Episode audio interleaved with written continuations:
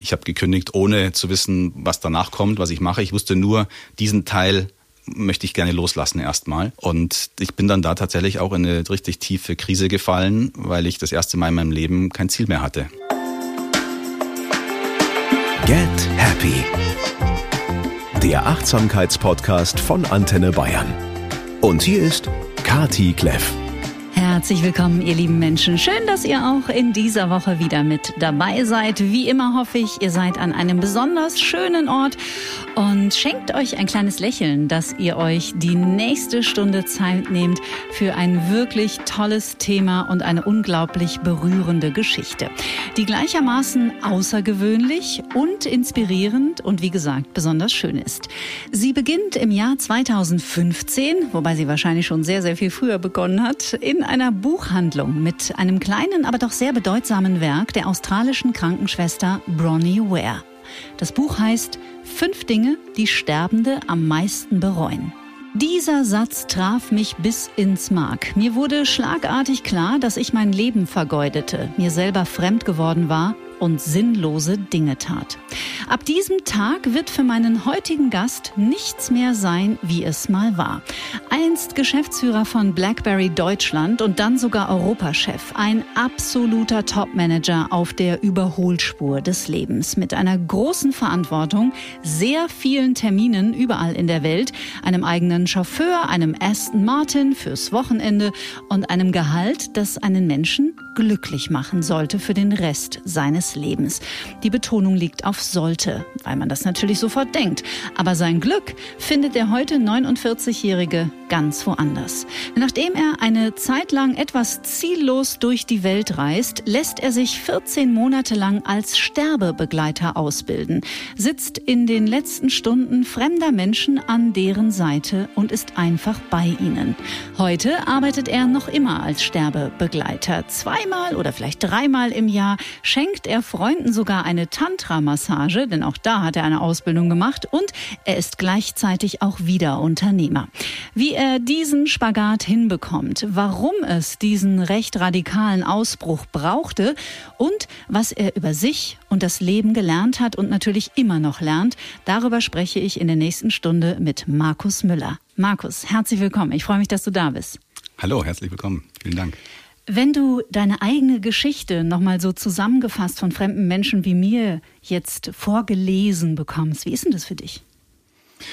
Ja, also erstens mal, du hast gesagt, die Geschichte beginnt schon viel, viel, viel, viel früher.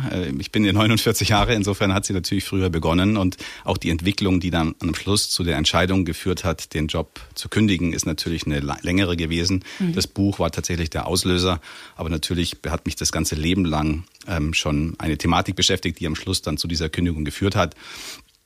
Das klingt immer so als radikaler Bruch, aber das ist, wie gesagt, am Schluss dann noch der letzte Funken, der das Feuer zum Entfachen bringt. Aber die Geschichte an sich, ja, es ist für Außenstehende wahrscheinlich eine interessante, spannende Geschichte. Für mich hat sie sich relativ normal angefühlt mhm. im Leben. Das ist ein super interessanter Aspekt, den du da gerade sagst. Weil klar, wenn wir solche Geschichten hören, und die haben wir ja auch immer mal wieder hier im Podcast, dann denken sich die Menschen, boah, das muss ja für dich der Wahnsinn gewesen sein. Aber im Grunde genommen war es ja das, was du machen musstest für dich. Und dann ist es natürlich ganz normal. Eben, und, und ich habe eben die Vorgeschichte dazu natürlich gelebt vorher. Und äh, wie gesagt, so ein, so ein krasser Bruch fühlt sich für die Menschen besonders dann, glaube ich, als unverständlich an, wenn sie eben mich als Menschen nicht kennen und auch meine, meine Vorgeschichte nicht kennen. Ähm, wenn die mein Leben gelebt hätten, wäre es wahrscheinlich verständlicher und, mhm. und deutlich weniger spektakulär auch, muss man sagen. Mhm. Gerade schon in unserem Vorgespräch, bevor wir dann auf Aufnahme gedrückt haben, wurde klar, du bist ein ewig Suchender. Kann man das so sagen? Ja, vielleicht schon. Also ich habe äh, eigentlich immer schon, seit ich denken kann, gesucht nach den großen Lebensfragen, ähm, aber auch natürlich nach Erfahrungen. Also beides, sowohl spirituell als auch äh, welt- weltlich sozusagen. Mhm. Und äh, das wird hoffentlich auch nie aufhören. Mhm. Also sprich, da gibt es diese zwei Herzen, die in deiner Brust schlagen. Genau, diese zwei Herzen, die äh, ich auch lange Zeit eben nicht zusammengekriegt habe. Also diese zwei Markusse, sage ich fast. Das sind fast zwei Persönlichkeiten gewesen, die ich vielleicht so mit Anfang zwanzig, denke ich mal Ende zwanzig entwickelt habe. Und ich habe irgendwie gemerkt, das eine ist der, der Unternehmer, der, der taffe Manager, der, der Dinge umsetzt, der Dinge durchsetzt. Und das andere ist der private Markus, der eben mit Anfang zwanzig sich sehr spirituell beschäftigt hat, mit den großen Weltreligionen, mit Buddhismus und auch meditiert hat und sich die Fragen gestellt hat, die sich vielleicht viele stellen. Warum sind wir hier? Wo gehen wir hin? Was ist der Sinn des Lebens? Und diese beiden Markusse habe ich nie zusammengebracht. Mhm. Die haben sich immer separiert angefühlt voneinander. Und das hat im Laufe der Zeit zu einer immer stärkeren Spannung geführt. Mhm. Zu einer Spaltung auch, zu einer inneren? Zu einer inneren Spaltung und zu einer, zu einer Spannung, weil ich zwischen diesen beiden mich je, je, jeweils entscheiden musste, so gefühlt. Ich konnte die nicht zusammenbringen. Das habe ich häufig versucht und habe es aber nie geschafft. Und so ganz deutlich ist mir das geworden, als mir mal eine damalige Freundin, die mich begleitet hat, zu einem Firmen-Event gesagt hat, sie hat mich gar nicht wiedererkannt bei dem Event, mhm. weil sie eben nur die private Seite kannte und die geschäftliche gar nicht. Und da ist mir bewusst geworden, wie unterschiedliche Persönlichkeiten da in mir leben. Und diese Zerrissenheit, diese innere, die hat am Schluss dann auch zu dieser Kündigung geführt. Mhm. Wir sind beide Jahrgang neunzehnhundertdreiundsiebzig. Und jetzt rate ich mal, ohne in die Analyse gehen zu wollen, ich könnte mir vorstellen, dass diese Unternehmerseite vermutlich auch gesellschaftlich und auch familiär viel willkommener war, als vielleicht jetzt eine Seite, die sich für Spiritualität interessiert hat, die Neil Donald Walsh schon gelesen hat mit Anfang zwanzig? Oder wären die theoretisch auch beide möglich gewesen und du warst vielleicht einfach da noch nicht? Also ich habe tatsächlich mit meinen beiden Elternteilen auch beide Teile mitbekommen. Also meine Mutter Ach, ist spannend. Meine Mutter ist eine sehr spirituelle Frau, die sich eben ihr Leben lang auch immer mit diesen Fragen beschäftigt hat. Mein Vater ist der Manager, der erfolgreiche mhm. Unternehmer ist er nie gewesen. Er war immer angestellter Manager, aber sehr erfolgreich und auch das Bundesverdienstkreuz bekommen. Und also war eben eine Persönlichkeit, der ich auch nachgeeifert bin.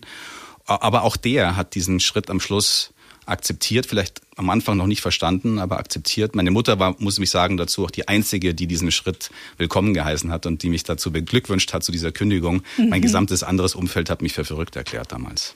Was waren da die Reaktionen? Ja, also mein, der nächste Schritt wäre eigentlich der Vorstand gewesen. Das haben sie mir auch angeboten, als ich gesagt habe, ich gehe. Und äh, das war natürlich noch viel unverständlicher für für die restliche Welt, da jetzt vor allem für, von außen auch nicht sichtbar, dass ich jetzt unglücklich war. Es war ja nicht so, dass ich den Job nicht gerne gemacht habe. Mhm. Mir hat der Job Spaß gemacht, ich habe eine Herausforderung gehabt und ich glaube, ich habe den Job auch ganz gut gemacht. Aber diese innere Zerrissenheit war für viele Menschen ja nicht sichtbar, für die wenigsten sichtbar und deswegen eben auch die Reaktion unverständlich. Mhm. Ich mag deine Geschichte so, weil ich fest daran glaube, dass ein entscheidender Schlüssel zu unserem Glücklichsein ist, dass wir anfangen, uns wirklich selbst auf einer tiefen Ebene zu begreifen.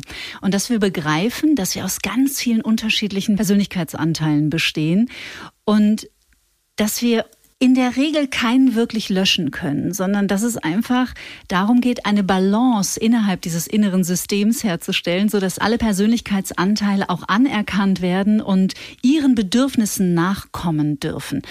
Und scheinbar in diesem Frühjahr zweitausendfünfzehn ähm, ist ja irgendeiner aus dir rausgebrochen, der gesagt hat, so, und mir reicht's jetzt. Genau, ich habe das tatsächlich ein bisschen anders empfunden. Ich habe so empfunden, dass ich den einen erst beerdigen musste, die ah. eine, eine Persönlichkeit, mhm. um sie dann später wieder zu integrieren. Also mhm. jetzt, du hast es vorher gesagt, ich bin wieder Unternehmer. Trotzdem fühlt sich die jetzige Unternehmertätigkeit ganz anders an als damals. Eben inzwischen fühlt sich nicht mehr separat an, sondern einfach integriert an. Also für mich ist es so, dass ich verschiedene Qualitäten in meinem Leben, ich würde es Qualitäten nennen oder du nennst es Persönlichkeiten, mhm. ist wahrscheinlich dasselbe, verschiedene Qualitäten in meinem Leben für mich definiert habe, die mir wichtig sind und die ich, mir auch wichtig sind, die zu leben, weil ich merke, dass mich das glücklich und zufrieden macht. Und diese Qualitäten tatsächlich, denen ähm, Raum zu geben und die auszubalancieren, darum geht es, glaube ich. Und natürlich ist es so, dass manchmal eine Qualität mehr Raum einnimmt und eine andere dann vielleicht reduziert wird. Wichtig ist es, glaube ich, immer wieder zu überprüfen, ob alle noch im Leben eine Rolle spielen oder mhm. ob eine hinten runtergefallen ist, weil das häufig mal im Alltag passiert. Mhm. Magst du uns mal mitnehmen in diese Buchhandlung ins Jahr zweitausendfünfzehn, was da in dir vorgegangen ist? Gerne, ja. Also ich weiß gar nicht mehr, wo das war, ehrlich gesagt. Es war auf irgendeinem Flughafen in, in Europa. Ich habe in dem Jahr zweihundertfünfzig Flüge gehabt in einem Jahr, also quasi jeden Tag im Flugzeug gesessen. Und ich kann mich noch erinnern, dass ich dieses Buch in die Hände bekommen habe und ich weiß nicht mehr, warum ich das überhaupt aufgeschlagen habe, weil das Thema Tod, Sterben für mich keines war. Mhm. Meine Eltern leben immer noch, meine Großeltern waren schon lange tot. Und trotzdem habe ich das gemacht und habe dann in dem Inhaltsverzeichnis diese Top fünf gelesen. Also da stehen die Top fünf jeweils drin, die, warum, was Menschen bereuen, rückblickend. Und ich kann mich auch nur noch an die Top drei erinnern. Und Top eins war ich hätte noch mal mutiger gelebt, hätte mein Leben gelebt und nicht das, was andere von mir erwarten. Mhm. Top zwei war, ich hätte mehr Zeit mit meiner Familie verbracht. Und Top drei, ich hätte weniger gearbeitet. Mhm. Top vier, Top fünf weiß ich nicht mehr. Ich weiß nur noch, dass ich nach diesen Top drei mir dachte, oh je, wenn ich morgen sterben würde und auf dem Sterbebett läge, würde ich genau dieselben Dinge be- bereuen. Und wenn ich das jetzt schon weiß, kann ich eigentlich nicht so weitermachen mit meinem Leben, sondern muss was ändern. Mhm. Und das hat dann tatsächlich dazu geführt, dass ich am selben Abend noch die Kündigung geschrieben habe. Und es hat sich unglaublich gut angefühlt, die auch wegzuschicken und mhm. dann ein paar Tage später auch ähm, freigestellt zu werden. Mhm. Und dann ging es erstmal in die Welt. Dann ging es am gleichen Tag noch, tatsächlich am Abend nach Thailand zu einem Ach, guten Freund von mir. Mhm. Ich bin am selben Abend um dreiundzwanzig Uhr dreißig mit dem letzten Flieger nach Thailand, habe dort sechs Wochen in der Hängematte verbracht, tatsächlich lesend, habe nicht viel gemacht, habe mein, mein, äh, hab meinen Adrenalinspiegel auf ein gesundes Maß gesenkt, mhm. weil der natürlich für, vorher völlig ungesund war. Und bin dann von dort weitergeflogen nach Südafrika, habe dort vier Wochen in Südafrika verbracht, von dort weiter nach Chile, meinen Bruder besucht, war nochmal fünf Wochen dort und habe dann irgendwann gemerkt, dass dieses Reisen zwar unglaublich toll ist, aber dass es mich auch ablenkt mhm. von der Frage, was ich jetzt mache mit meinem Leben, weil mhm. ich ja auch keinen Plan hatte. Ich habe gekündigt, ohne zu wissen, was danach kommt, was ich mache. Ich wusste nur, diesen Teil möchte ich gerne loslassen erstmal. Mhm. Und ich bin dann da tatsächlich auch in eine richtig tiefe Krise gefallen, weil ich das erste Mal in meinem Leben kein Ziel mehr hatte und nicht wusste, wo es hingeht. Und das war noch nie der Fall gewesen vorher und das hat mich schwer beschäftigt und auch eine Krise ausgelöst damals. Das heißt, ein Leben, das eigentlich bis zu diesem Zeitpunkt sehr auf Leistung fokussiert war und jetzt fiel die Leistung weg. Genau, die Leistung und eben dieses Zielgerichtete, dieses mhm. auf irgendwas hinarbeiten, irgendein Ziel zu erreichen. Und das zu erfüllen, das war auf einmal nicht mehr da. Und ich wusste, wie gesagt, auch nicht, hatte auch keine Ahnung, hatte mir da auch vorher keine Gedanken gemacht dazu, was denn mit meinem Leben, ich war ja Anfang vierzig damals, eben so passieren soll noch. Mhm. Dann kam ein Thema in dein Leben und ich finde es interessant, weil mich reizt das auch. Ich denke auch schon seit längerer Zeit über eine Ausbildung nach, nämlich Menschen in Sterbeprozessen zu begleiten. Das kommt ja auch nicht einfach aus dem Nichts, oder? War das irgendwie vorher schon bei dir im Feld oder hattest du dich für dich im Stillen mit dem Thema Tod schon beschäftigt?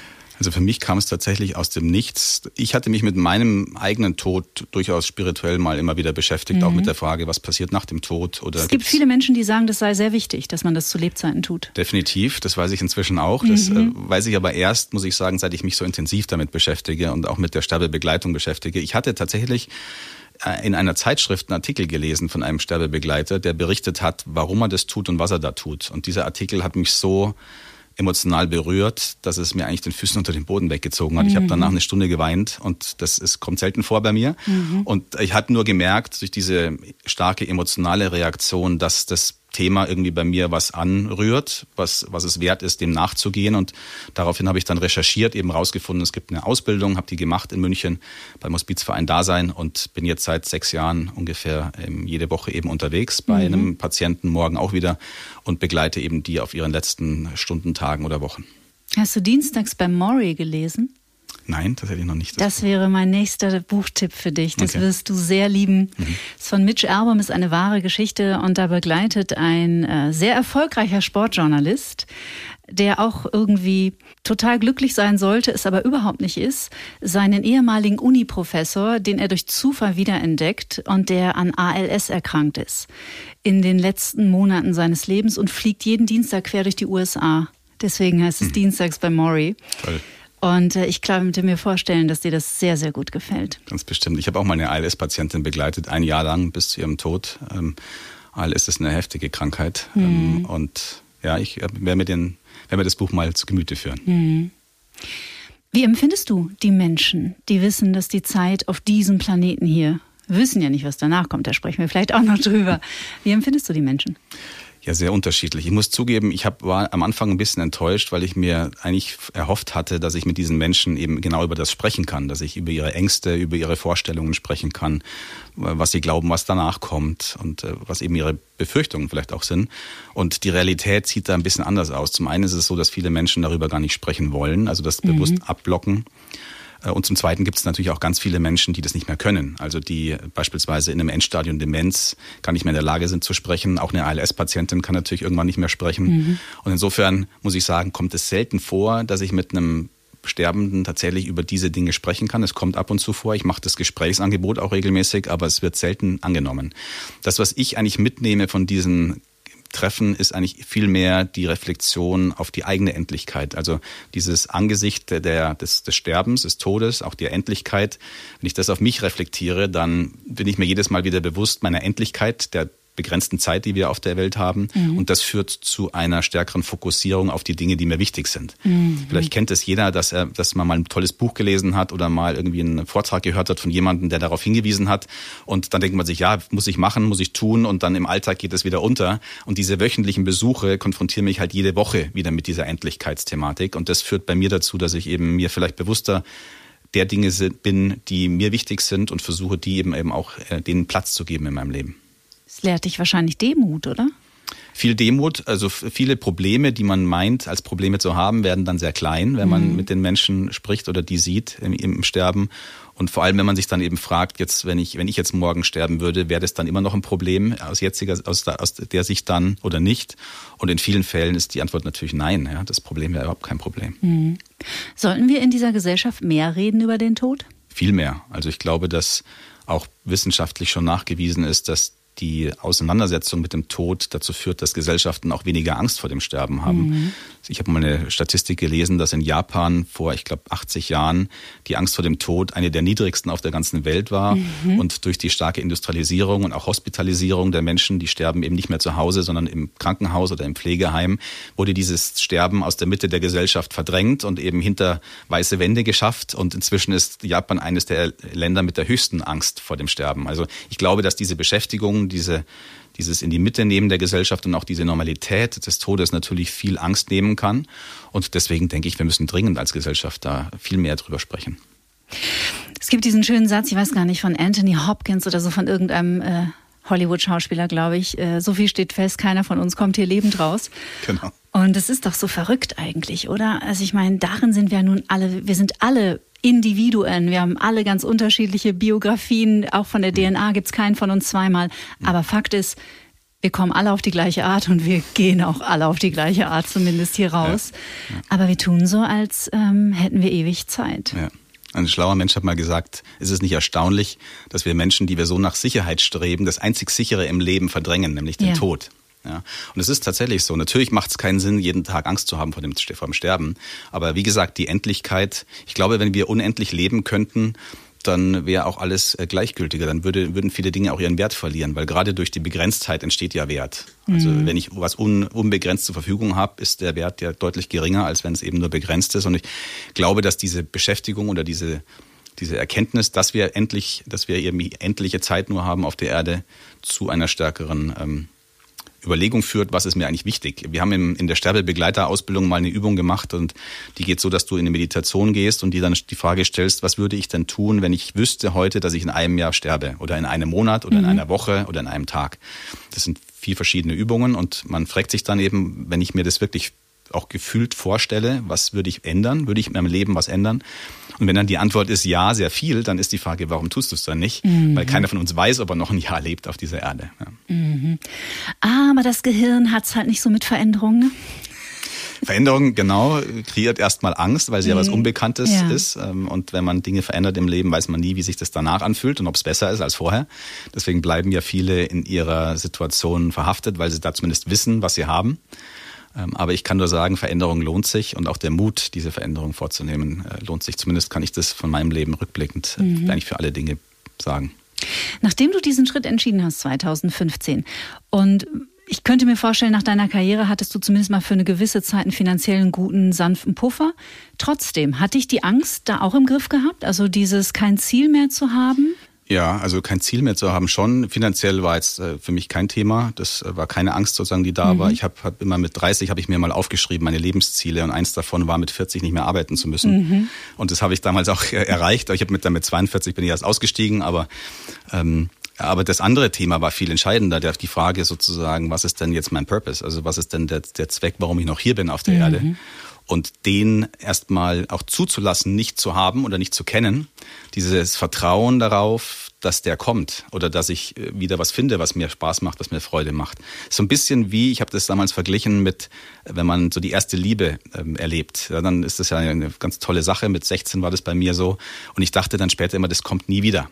Und es kam dann tatsächlich wieder, ähm, die große Liebe, aber das ist, hat sich da ähnlich angefühlt, dass ich mir dachte, vielleicht hat man dieses, diese erste Firma, die man damals gründet, das war eine unglaublich tolle Erfahrung, vielleicht gibt es das nur einmal im Leben und vielleicht kommt so eine, so eine, so eine Passion, so eine Leidenschaft für irgendwas, kommt nicht wieder. Mhm. Und da ging es dann bei mir darum, das Vertrauen zu haben und zu warten und zuzulassen, dass man auch mal eben ins Leben einfach lebt, ohne, ohne Ziel zu haben. Mhm. Was übrigens eine sehr spannende Erfahrung rückblickend war. Damals mhm. hat sich diese, war, die, war die auch mit Angst behaftet, muss ich sagen. Aber jetzt rückblickend würde ich sagen, ist das eine Sache, die ich jedem empfehlen kann, mal einfach in den Tag zu leben, ohne ein Ziel zu haben und mal zu schauen, was das Leben einem bringt.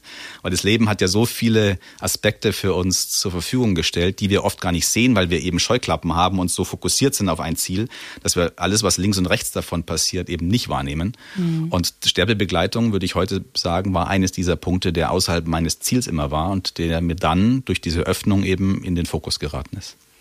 Du, im Grunde genommen, ich war bis vor drei Jahren auch nur Radiomoderatorin und heute begleite ich Menschen psychotraumatologisch und ähm, mache diesen Podcast, bilde mich stetig fort, mache nächstes Jahr eine Epigenetik-Ausbildung. Mhm. Hättest du mir das vor vier Jahren erzählt, hätte ich auch gesagt, hä, nee, auf keinen Fall. Aber es ist doch toll auch, wenn, Total. wie unterschiedliche Dinge auch man machen kann. Ja, und ja. Äh, viele der Leute glauben ja, als, als Top-Manager kann ich kein Tantra-Masseur sein zum Beispiel. Ja. Nur mal einem Beispiel. Wir haben noch gar nicht drüber gesprochen. Genau, kommen wir noch dazu, aber äh, das geht wunderbar und äh, diese verschiedenen Dinge zu erleben und Erfahrungen in verschiedenen Bereichen ja. zu machen, finde ich auch unglaublich bereichernd. Ja, total. Wenn du sagst, du hast dich selber mit dem eigenen Tod beschäftigt, kann mir vorstellen, jetzt hören ganz viele zu, die sagen, ja, das ist ja eine nette Idee, aber wie mache ich denn das? Ja, da gibt es natürlich ganz viele Dinge, die, die man machen kann. Ich äh, kann mich an eine Meditation erinnern, die wir in unserer Ausbildung gemacht haben. Mhm. Ich muss dazu sagen, die ersten drei Monate der Ausbildung ging es nur um die eigene Beschäftigung mit dem Tod. Danach war die, der erste Teil der Ausbildung vorbei und dann konnte man sich entscheiden, ob man weitergeht und im zweiten Teil dann lernt, wie man andere begleitet. Mhm. Und die Hälfte der Menschen hört immer auf, statistisch gesehen, nach, dieser ersten, nach diesem ersten Teil, weil sie merken, sie, ihr Fundament ist noch nicht stabil genug, mhm. sie sind noch nicht klar genug und noch nicht ähm, ja, vielleicht stabil genug. Und dann ist es schwierig, andere zu begleiten, wenn ich ständig meine eigenen Ängste reinprojiziere in diese Situation.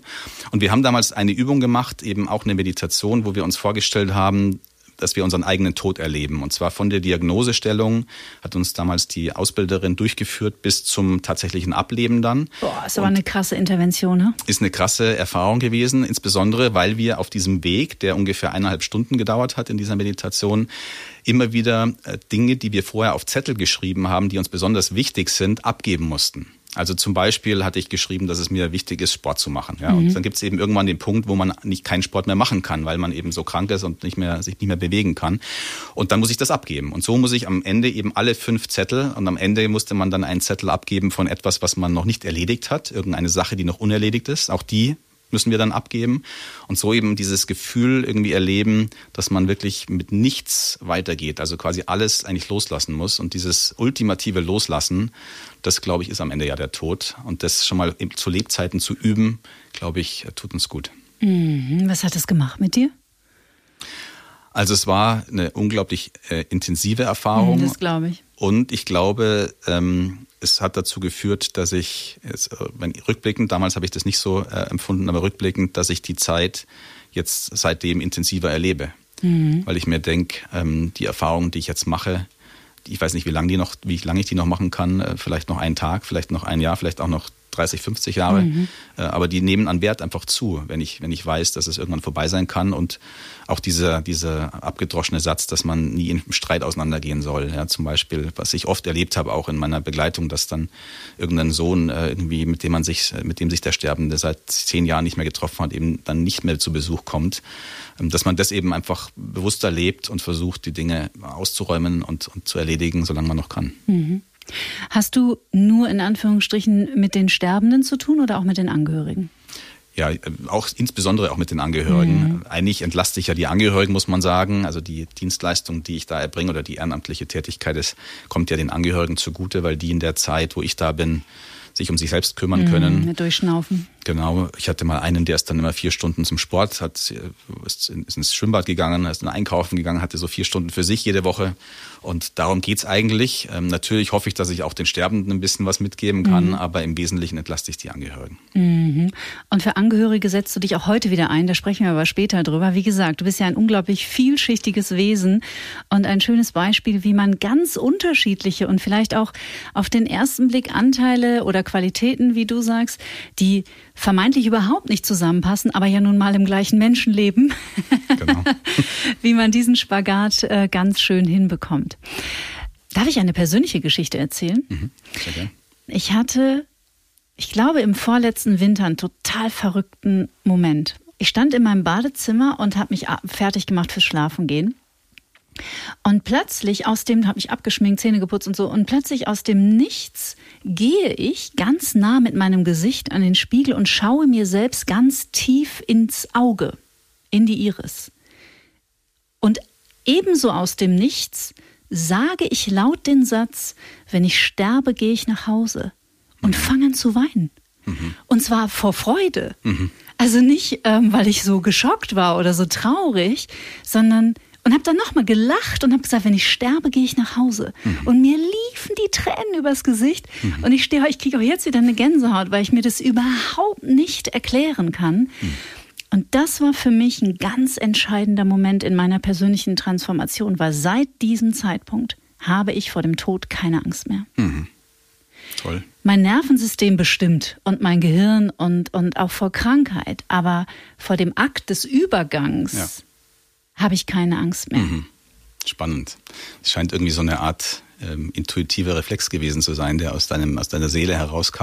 Weil Vielleicht. Du hast ja nicht bewusst gemacht. Ja. Vielleicht. Ja. Also ich habe häufig erlebt, dass ähm, Angehörige zum Beispiel, die beim Sterben dabei waren, als eine Person gestorben ist, die haben teilweise dann auch die Angst vor dem Tod verloren oder die ist weniger geworden, weil sie diesen Moment des Übergangs als so einen heiligen Moment empfunden haben und so einen wunderschönen, auch wenn es natürlich schmerzhaft war, die Person zu verlieren. Aber das war so ein, haben viele beschrieben als so einen speziellen Moment und so einen heiligen Moment, dass sie gesagt haben, da kann eigentlich nichts Schlechtes danach kommen, sondern das ist mhm. so eine wunderschöne Erfahrung auch für die gewesen. Und das führt bei manchen dazu, dann vielleicht die eigene Angst ein bisschen loslassen zu können. Ja.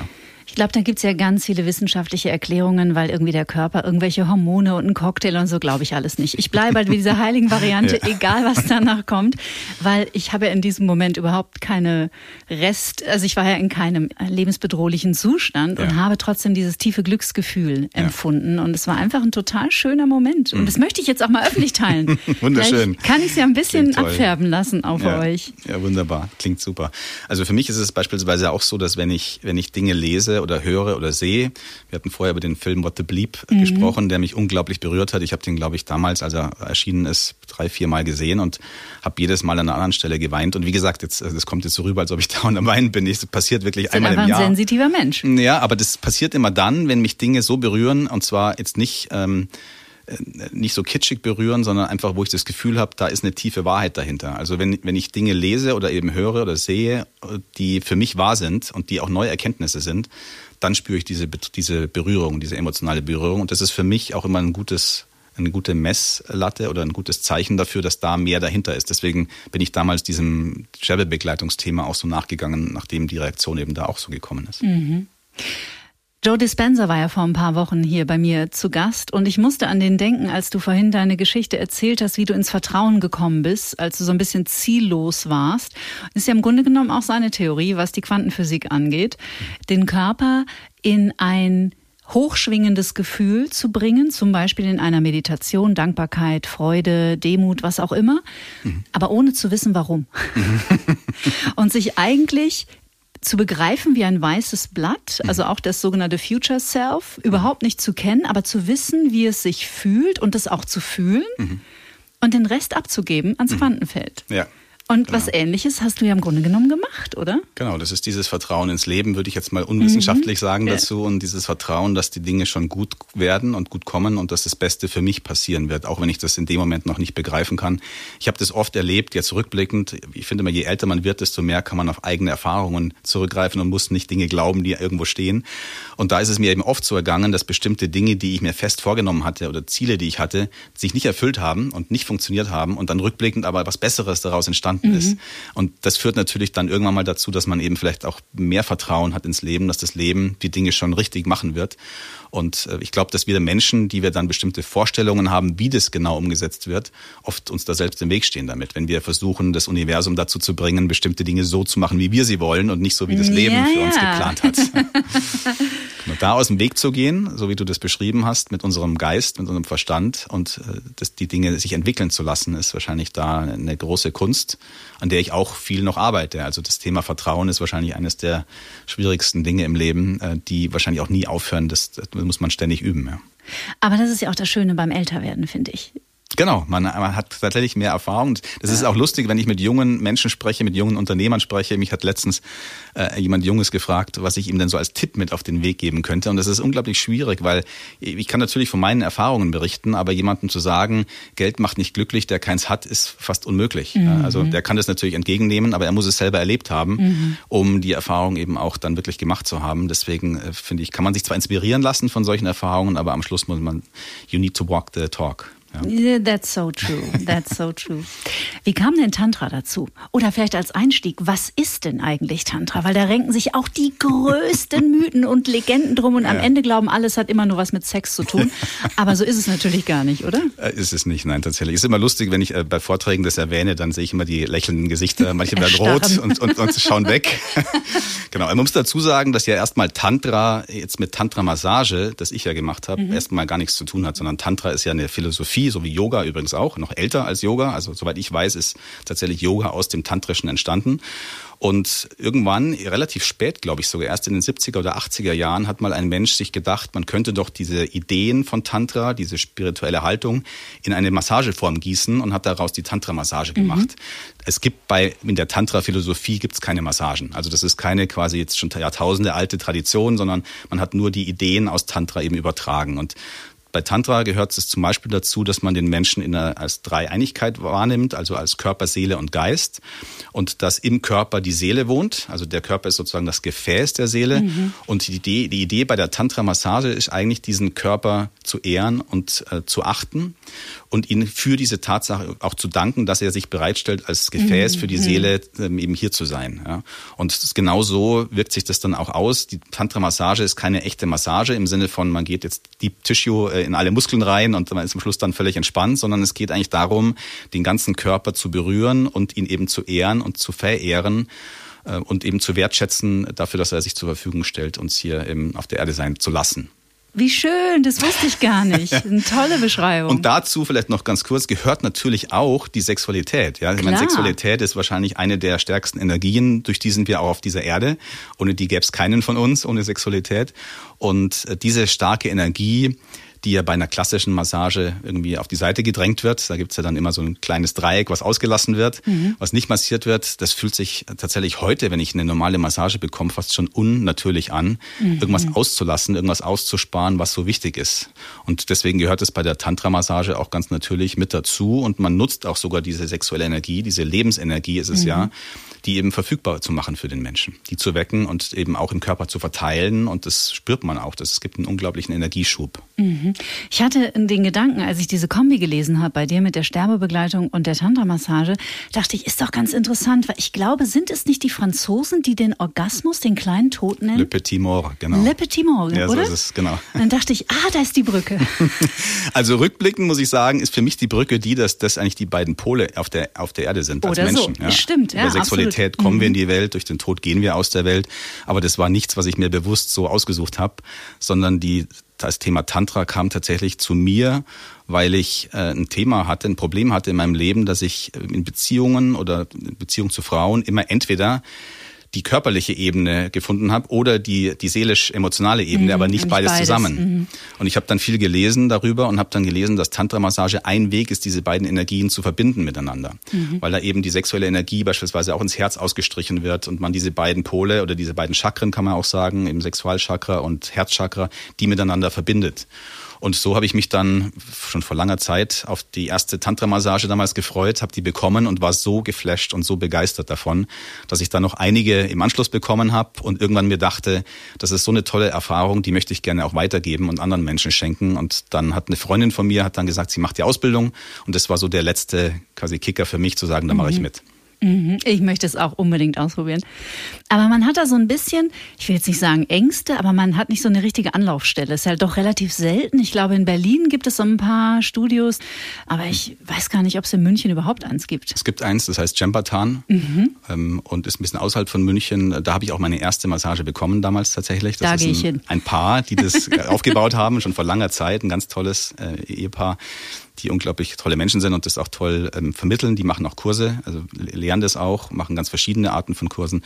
Und äh, es gibt tatsächlich ähm, eben diese, diese Studios. Es gibt natürlich auch, äh, es gibt keinen Schutz dieses Begriffes. Also Tantra-Masseur kann sich jeder nennen. Das mhm. führt ein bisschen dazu, dass der Begriff und auch die Qualität natürlich sehr verwässert. Es kann sein, dass wenn ich irgendwo Tantra sehe, eben kein Tantra drin ist, also keine Tantra-Massage. Deswegen gibt es einen Bundesverband in Deutschland ähm, von den Tantra-Masseuren. Und jeder, der dort zertifiziert ist, hat zumindest eine bestimmte Ausbildung durchlaufen, eine auch vorher festgelegte Ausbildung. Und da kann man von einer bestimmten Qualität ausgehen. Also wenn man sicherstellen möchte, dass man Tantra-Massage auch bekommt, wo Tantra draufsteht, mhm. dann sollte man jemanden nehmen, der eben zertifiziert ist. Ja, also gerade bei so einer Massage möchte man ja auch, ich bin jetzt nicht so ein Hygieneprediger, aber da möchte man natürlich auch schon in einem richtigen Top-Studio landen. Ne? Erstens das und zweitens auch wissen, dass das, was da passiert, eben auch wirklich das reine Tantra ist.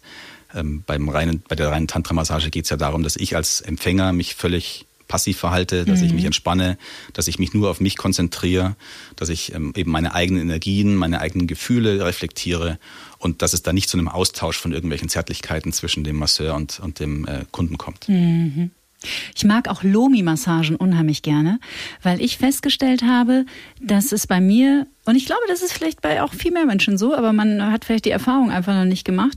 Ich feststelle, dass diese doch eher zärtlichen Streichberührungen dafür sorgen, dass mein System sich aus sich heraus entspannt. Also es kommt nicht jemand von außen und rammt mir den Ellenbogen in die Faszien, mhm. weil dann, also mein System macht dann einfach zu. Ja. Und ähm, in der Lomi-Massage kann es passieren, dass ich nach anderthalb Stunden in diesen, in diesen Litern von warmem Öl mhm. äh, aufstehe und plötzlich macht so Klack und irgendeine Blockade in der Halswirbelsäule löst sich von mhm. ganz an. Das heißt, der Körper lässt los. Ja.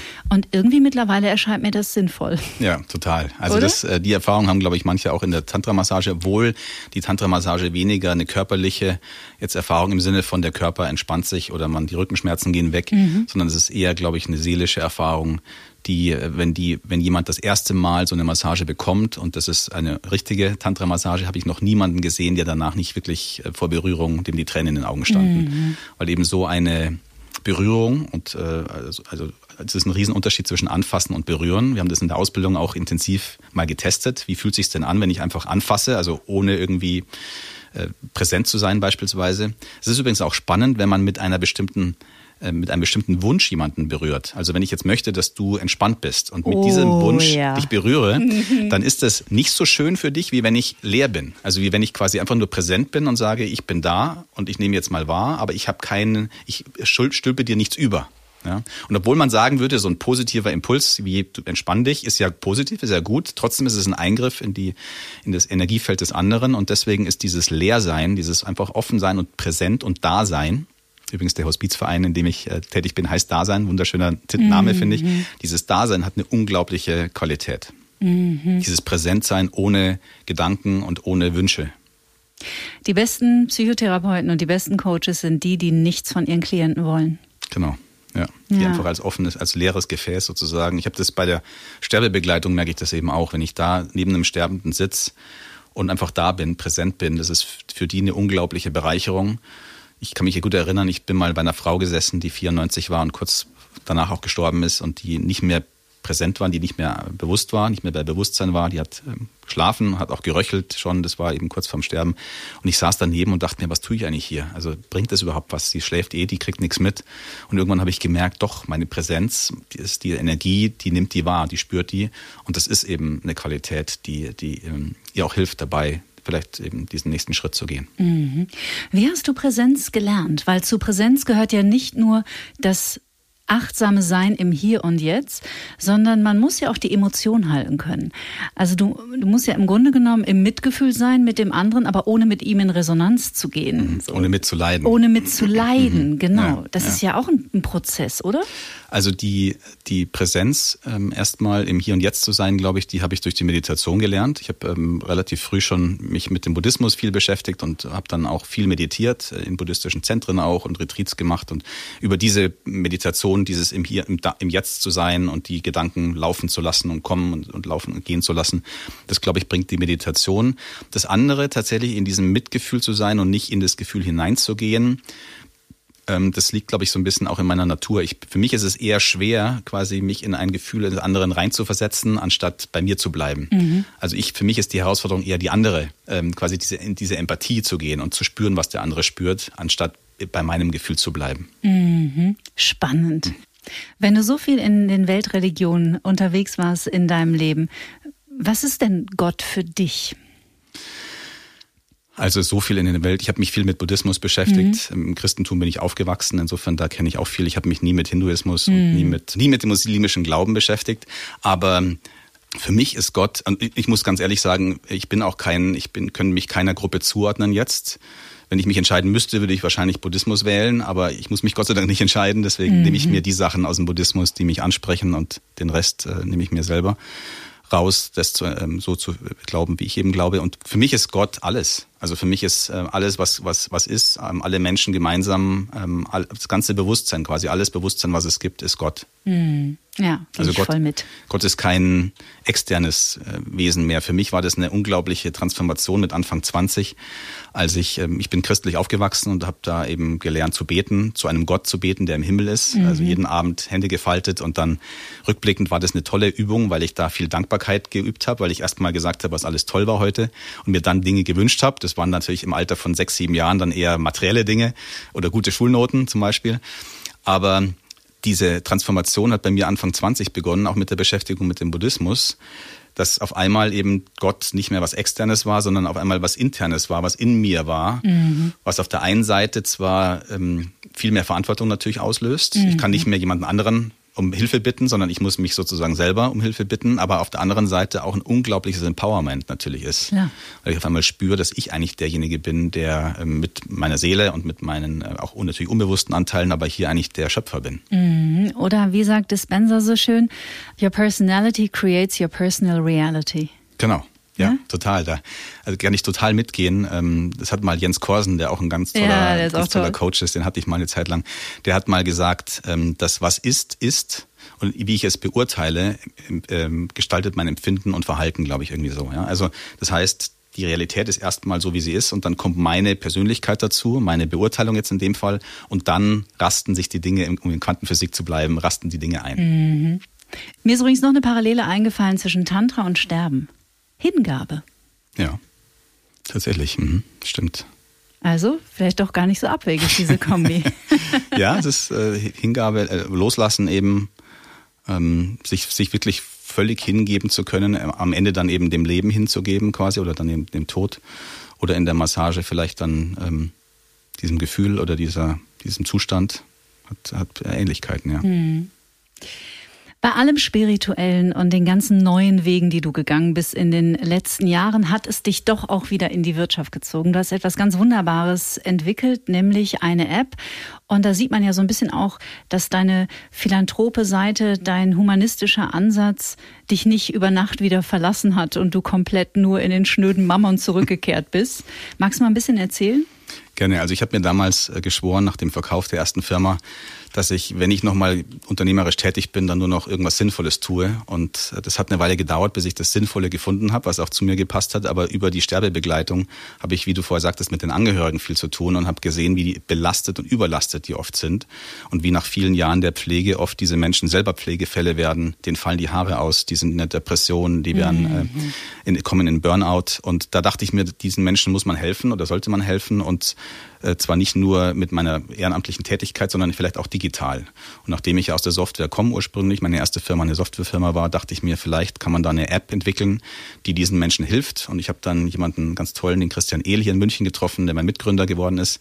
Und wir haben uns zusammengetan und haben dann vor dreieinhalb Jahren eine Firma gegründet, die heißt Nuicare, mit der wir eben eine App entwickeln, die diesen pflegenden Angehörigen zu Hause hilft bei der Pflege. Das sind ja Menschen, die natürlich keine Profis sind, keine Pflegeprofis sind. Die haben einen großen Informationsbedarf, gerade zu Beginn dieser Pflegereise.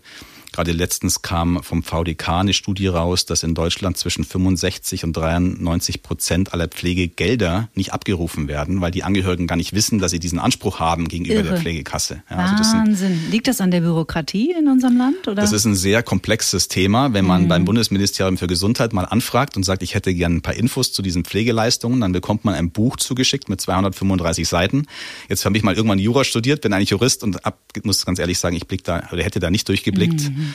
Und das ist einfach ein sehr, sehr hoher Bürokratieaufwand. Das ist sehr komplex. Es gibt irgendwie so zwischen zwanzig und dreißig verschiedene Ansprüche, die man hat, aber die haben alle verschiedene Voraussetzungen. Und dann auch wissen die Leute oft nicht, wie sie das beantragen sollen. Und genau da führen wir die Menschen eben in der App durch, durch diesen Prozess, zeigen ihnen dann, was zu tun ist und wie sie an diese Gelder kommen. Und diese Gelder sind natürlich nur ein Teil davon. Also diese finanzielle Belastung ist nur ein Teil. Die emotionale Belastung ist natürlich ein anderer. Und da hilft es eben auch oft, wenn ich beispielsweise weiß, wie ich mit einem Demenzkranken umgehen muss. Also ich kann mich gut erinnern, in meinem Kurs, im Sterbebegleiterkurs, hatten wir ein Wochenende mal nur zum Thema Demenz. Und ich hatte in der Zeit gerade in meinem Praktikum eine Demenzkranke. Und der Umgang mit der Frau war vorher und nachher einfach hundertachtzig Grad anders. Also wenn man mhm. bestimmte Dinge weiß zu Demenzkranken, ist der Umgang eigentlich ein völlig anderer. Und zwar für beide deutlich besser. Und diese Informationen, die geben wir eben beispielsweise in der App dann weiter. Die ist momentan meines Wissens nach noch kostenlos? Genau, die ist kostenfrei, kann man sich im App Store runterladen. Einfach mhm. wenn man N U I eingibt, dann findet man die. Wir sprechen gerade mit den Krankenkassen. Die Allianz ist die erste Kasse, die jetzt schon seit einem Jahr äh, uns dafür bezahlt für diese App. Und wir sind gerade mit weiteren Kassen dabei, auch Verträge zu schließen, damit dann die Krankenkassen oder die Pflegekassen für diese App bezahlen. Das ist eigentlich auch der Ort, wo die Finanzierung herkommen soll. Mhm. Verlinken wir natürlich alles hier in den Shownotes unter diesem Podcast, weil ich kann mir vorstellen, dass äh, der eine oder die andere jetzt zuhören, die genau dieses Thema gerade mit der Familie haben, weil früher oder später trifft es ja wirklich die meisten von uns, dass wir uns damit beschäftigen müssen. Und da graut ja wahrscheinlich auch jedem davor, sich überhaupt erstmal zu beschäftigen, was ist denn Pflegestufe eins, zwei, drei, was bedeutet das, wo muss ich hin, was kostet es, genau. Oh Gott, wer soll das bezahlen? Das ist ja, und wir sind ja total alleingelassen damit. Und unser sogenanntes Gesundheitswesen, ähm, könnte man auch darüber diskutieren, ob es diesen Titel zurecht trägt, ja. ähm, ist dann natürlich auch nicht besonders hilfreich. Ne? Genau so ist es. Also keiner beschäftigt sich oder die wenigsten beschäftigen sich mit dem Thema Pflege, bevor sie müssen. Genau. Und wenn sie dann müssen, ist es eben oft sehr spät und dann kommt ja über einen Schlaganfall, kommt die Situation über Nacht. Bei Demenz ist es meistens ein schleichenderer Prozess, aber auch da will man sich lange nicht mit beschäftigen und dann irgendwann muss man. Und gerade da ist eben dann ein hoher Unterstützungsbedarf, ein hoher Informationsbedarf. Es ist auch so in unserer App, dass wir auch einen hybriden Ansatz gewählt haben. Das heißt, man kann jederzeit auch in der App mit einem echten Menschen kommunizieren, weil natürlich nicht in jeder Situation, gerade emotional aufgeladenen Situation, möchte mhm. ich mit einem Chatbot sprechen oder mit einer mhm. digitalen Lösung.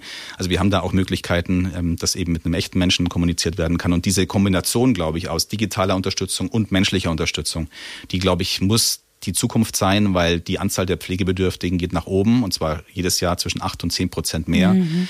Der demografische Faktor führt dazu, dass es nicht mehr Pflegende gibt, also Angehörige gibt es eher weniger. Deswegen müssen diese Menschen unterstützt werden und da ist das Schöne an der Digitalisierung, dass digital halt schön skalierbar ist. Ich muss die App einmal programmieren und dann können Millionen Menschen die App nutzen. Mhm. Mit menschlicher Unterstützung ist es eben so, dass die nicht beliebig skalierbar ist, leider. Mhm. Sterbebegleiter, jetzt wieder Unternehmer. Tantra-Massagen gibt es nur noch für Freunde? Genau, ein- bis zweimal im Jahr. Das Studio ist geschlossen und das liegt jetzt erstmal auf Eis. Genau, wir hatten in Bern ein Studio für drei Jahre. Also mhm. meine, meine damalige Freundin hat das Studio immer noch. Mhm. Die lebt auch davon. Mhm. Ich habe das immer so als Hobby nebenbei gemacht. Habe damals mitgeholfen, das Studio aufzubauen. Als ich dann wieder aus der Schweiz zurück nach München gekommen bin, habe ich das dann eingestellt. Zumindest die professionellen Teile mhm. eingestellt. Gibt es denn noch Anteile oder Qualitäten in Markus Müller, die noch träumen und sich ordentlich entfalten möchten? Also mir geht es vor allem darum, diese Qualitäten ähm, nebeneinander zu leben und denen eben Raum einzuräumen in meinem Leben und dafür zu sorgen, dass die ausgeglichen nebeneinander existieren können. Weil eben die Gefahr bei mir groß ist, dass wenn ich mich für eine Sache begeistere, dass ich dann eben voll in diese Sache springe und der mhm. Rest dann hinten runterfällt. Und ich habe für mich mal irgendwann, ich habe das Buch gelesen von John Strelecki, äh, Big Five for Life, mhm. auch ein wunderbares Buch, und habe mich dann mal hingesetzt und habe mich mal auf mein Sterbebett geistig versetzt mit neunzig und habe überlegt, welche Qualitäten hätten denn in meinem Leben gelebt werden müssen, damit ich mit neunzig in Ruhe und in Frieden gehen kann. Und habe mich dann hingesetzt und fünf Dinge aufgeschrieben. Und diese fünf Dinge ist für mich wie so ein Kuchen quasi. Da sind fünf Stücke drauf und natürlich sind die Stücke unterschiedlich groß. Trotzdem möchte ich jedem dieser Stücke ein bisschen Raum ein, einräumen und Platz geben. Und das ist für mich eigentlich die Herausforderung, das dauerhaft so leben zu können. Und das führt für mich dann eben zu einem zufriedenen Leben. Mhm. Aus heutiger Sicht, wie würdest du sagen, hat sich dein Leben seit diesem Cut zweitausendfünfzehn vor allem verändert? Ist es langsamer geworden oder vielleicht sogar lebendiger? Also es ist vielseitiger vor allem geworden. Mhm. Vorher war eben nur eine dieser Qualitäten natürlich im Extrem gelebt. Also die lebe ich ja heute auch als Unternehmer. Und natürlich ist es unglaublich toll, berufliche Erfolge zu feiern, Adrenalinschübe zu haben, Dopaminausschübe zu haben. Das habe ich auch gemerkt übrigens, als ich meine Firma wieder gegründet habe. Wenn man dann die ersten Kunden gewinnt oder die ersten großen Partner gewinnt, das gibt einem schon einen unglaublichen Schub. Fast schon so wie so ein Junkie, der auf diesen nächsten Schub dann wartet. Aber das ist eben nur ein, eine Qualität. Und die anderen Qualitäten, zu denen zum Beispiel auch Ähm, soziale Kontakte gehören. Also eine meiner fünf Dinge ist, dass ich eben mit anderen Menschen mich viel austauschen möchte, dass ich in soziale Kontakte gehen möchte, vielleicht sogar irgendwann mal eine Gemeinschaft gründen möchte. Das ist übrigens vielleicht noch so ein Ziel, mhm. das ich bisher noch nicht äh, gemacht habe. Also eine Gemeinschaft von Menschen, wo fünfzig, hundert Menschen irgendwo zusammenleben ähm, und dort irgendein gemeinsames Projekt umsetzen.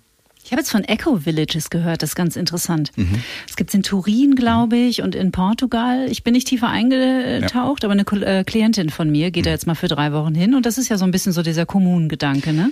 Ja, genau. Kommunen ist natürlich, sagen wir mal, schon stark ein bisschen belastet. Genau. Also es gibt Gemeinschaften, Community. Genau, Communities gibt es tatsächlich in Europa sogar mehrere tausend inzwischen. Es gibt sogar ein Verzeichnis von allen Communities in, in, auf der ganzen Welt. Und das, glaube ich, nimmt auch immer mehr zu, weil die Menschen eben merken, dass wir keine, dass wir Rudeltiere sind, Rudelwesen sind und eigentlich nicht dazu gemacht sind, in einer kleinen Einzimmerwohnung in einer großen Stadt zu leben, sondern mit anderen Menschen gemeinsam zu leben. Und ich glaube auch, dass wir die Chance haben, wenn wir mit Menschen zusammenleben, uns auch schneller und besser zu entwickeln, weil wir einen Spiegel haben, weil wir getriggert werden von diesen Menschen vielleicht und dann die Möglichkeit haben, uns selber besser zu erkennen. Wenn ich immer nur alleine bin als Einsiedler, dann werden diese Punkte vielleicht nie gedrückt und ich habe keine Möglichkeit, an, an mir zu arbeiten oder mhm. schlechter. die Möglichkeit an mir zu arbeiten. Mhm. Hätte dich Puna interessiert, mal für ein paar Wochen zu Osho zu gehen, in Ashram, ins Ashram? Ja, ich habe es mir, also ich meine, er ist ja jetzt leider nicht mehr unter uns. Ja. Ich habe hab viele Bücher gelesen von ihm, auch die Filme gesehen und äh, zu seiner Zeit wäre das bestimmt spannend gewesen. Mhm. Ich habe es mir auch danach mal überlegt, habe mich dann dagegen entschieden. Jetzt ist er ja nicht mehr da und es ist, glaube ich, sehr kommerziell inzwischen. Das hat mich so ein bisschen abgeschreckt. Aber ich glaube, wenn ich damals äh, gelebt hätte, dann wäre ich bestimmt mal zumindest zu Besuch gekommen. Ich glaube, da gelebt hätte ich vielleicht nicht. Markus Müller, ich finde, das war eine wunder, wunderbare, ein wunderbares Beispiel dafür, wie vielschichtig wir als Menschen sind und dass es durchaus geht und dass man sich nicht unbedingt für eine Seite immer entscheiden muss, sondern dass es um innere Integration geht, um eine innere Balance herzustellen und sich zu erlauben, auch da reinzuwachsen, der Mensch in seiner Vielschichtigkeit zu werden, der wir nun mal alle sind. Ne? Wir sind eben nicht nur das eine, sondern du bist einfach ein tolles Beispiel dafür, dass wir ganz unterschiedlich sein können und mit dieser Integration einfach eine schöne, schöne Lebensgrundlage haben. Ich glaube auch, sich bewusst zu werden, was denn dann die Qualitäten sind, die man selber leben möchte. Also diese Selbstreflexion, diese Selbstbeschäftigung, was ist mir wichtig, welche Werte sind mir wichtig und eben welche Qualitäten möchte ich leben. Ich habe immer so festgestellt, dass so Ziele im Leben, die man abhaken kann, wie irgendwie ein Haus am Meer zum Beispiel, ist, ist aus meiner Sicht, dass die nur sehr kurzfristige Befriedigung bringen. Das mhm. ist dann so, man hat dieses Haus und man fühlt sich da kurzfristig auch gut und nach ein paar Monaten ist meine Erfahrung, ist man eigentlich auf dem gleichen Zufriedenheitslevel wie davor und deswegen geht es geht's für mich eher darum, Qualitäten zu leben, dauerhaft zu leben in seinem Leben, weil die aus meiner Erfahrung eben dieses Zufriedenheitsgefühl tatsächlich auslösen und es geht, glaube ich, auch weniger um dieses Glückshoch zwischendurch mal zu haben, sondern es geht darum, eine dauerhafte, zufriedeneres Leben zu führen. Ja, wir können halt auch nicht alle nur leben auf Dopamin, ne? Das funktioniert auch nicht, weil genau. ich glaube, alles, was ich nach oben, den Ausschlag, den ich nach oben habe, den hab ich, muss ich nach unten auch haben, weil alles sich im Leben ausgleicht, glaube ich. Und deswegen ist auch meine Erfahrung die, dass Menschen, die besonders emotional sind, die sind in beide Richtungen emotional. Also es gibt nicht Menschen, die wirklich nur immer positiv emotional mhm. sind, sondern ich glaube, das Pendel schlägt in beide Richtungen immer gleich aus. Und da geht es für mich eher darum, die Mitte zu finden und vielleicht auch daran, auf diese großen Super-Hype-Glücksmomente zu verzichten, mhm. dafür aber auch die tiefsten Tiefen vielleicht nicht zu leben. Aber auf der anderen Seite ist es auch nicht schlechter oder besser. Es gibt auch sicherlich diese Leben, die diese ganze Amplitude ausnutzen und die auch spannend sind zu leben. Für mich geht es jetzt eher darum, diese Zufriedenheit zu finden und diese Mitte zu finden. Mhm. Ich muss dir natürlich am Schluss noch die eine Frage stellen. Was kommt danach? Was glaubst du? Ja, ich glaube, dass der Tod natürlich nicht das Ende ist. Ich glaube, dass Bewusstsein und Energie nicht einfach verschwinden kann, sondern es geht weiter. Ich hatte vorher schon mal kurz erwähnt, dass ich an viele tausend Leben glaube, die wir haben. Mhm. Und deswegen ist das Ende des einen Lebens, der Beginn des nächsten Lebens. Ich werde mir bestimmt dann irgendwie eine neue Erfahrung aussuchen, ein neues Setting aussuchen, ein neues, eine neue Erfahrungswelt aussuchen, die ich dann im nächsten Leben erleben werde. Und so wird es weitergehen. Vielleicht auch in anderen Dimensionen, in anderen Welten. Das mag ich nicht ausschließen, aber es geht auf jeden Fall weiter und es hört auf jeden Fall nicht auf. Markus Müller, ich danke dir sehr, dass du da warst. Ich finde, man kann sehr viel lernen von dir, ohne dass du jetzt als Lehrer hier sitzt, sondern einfach nur als ganz normaler Mensch. Vielen Dank. Und das ist richtig schön. Danke, dass du da warst. Hat viel Spaß gemacht. Danke. Tschüss. Tschüss. Und natürlich Dankeschön an euch, ihr Lieben. Ich hoffe, auch ihr konntet euch aus diesem Gespräch was mitnehmen. Mich hat die Begegnung mit Markus auf jeden Fall auf einer ganz tiefen Ebene sehr berührt. Wir hören uns wieder in einer Woche. Dann spreche ich mit Rena Münch über das Thema Minimalismus, wie wir uns von altem Ballast endlich befreien können. Bleibt bis dahin, wie immer, zuversichtlich, bleibt gesund und stets neugierig. Tschüss. Get Happy! Der Achtsamkeitspodcast von Antenne Bayern.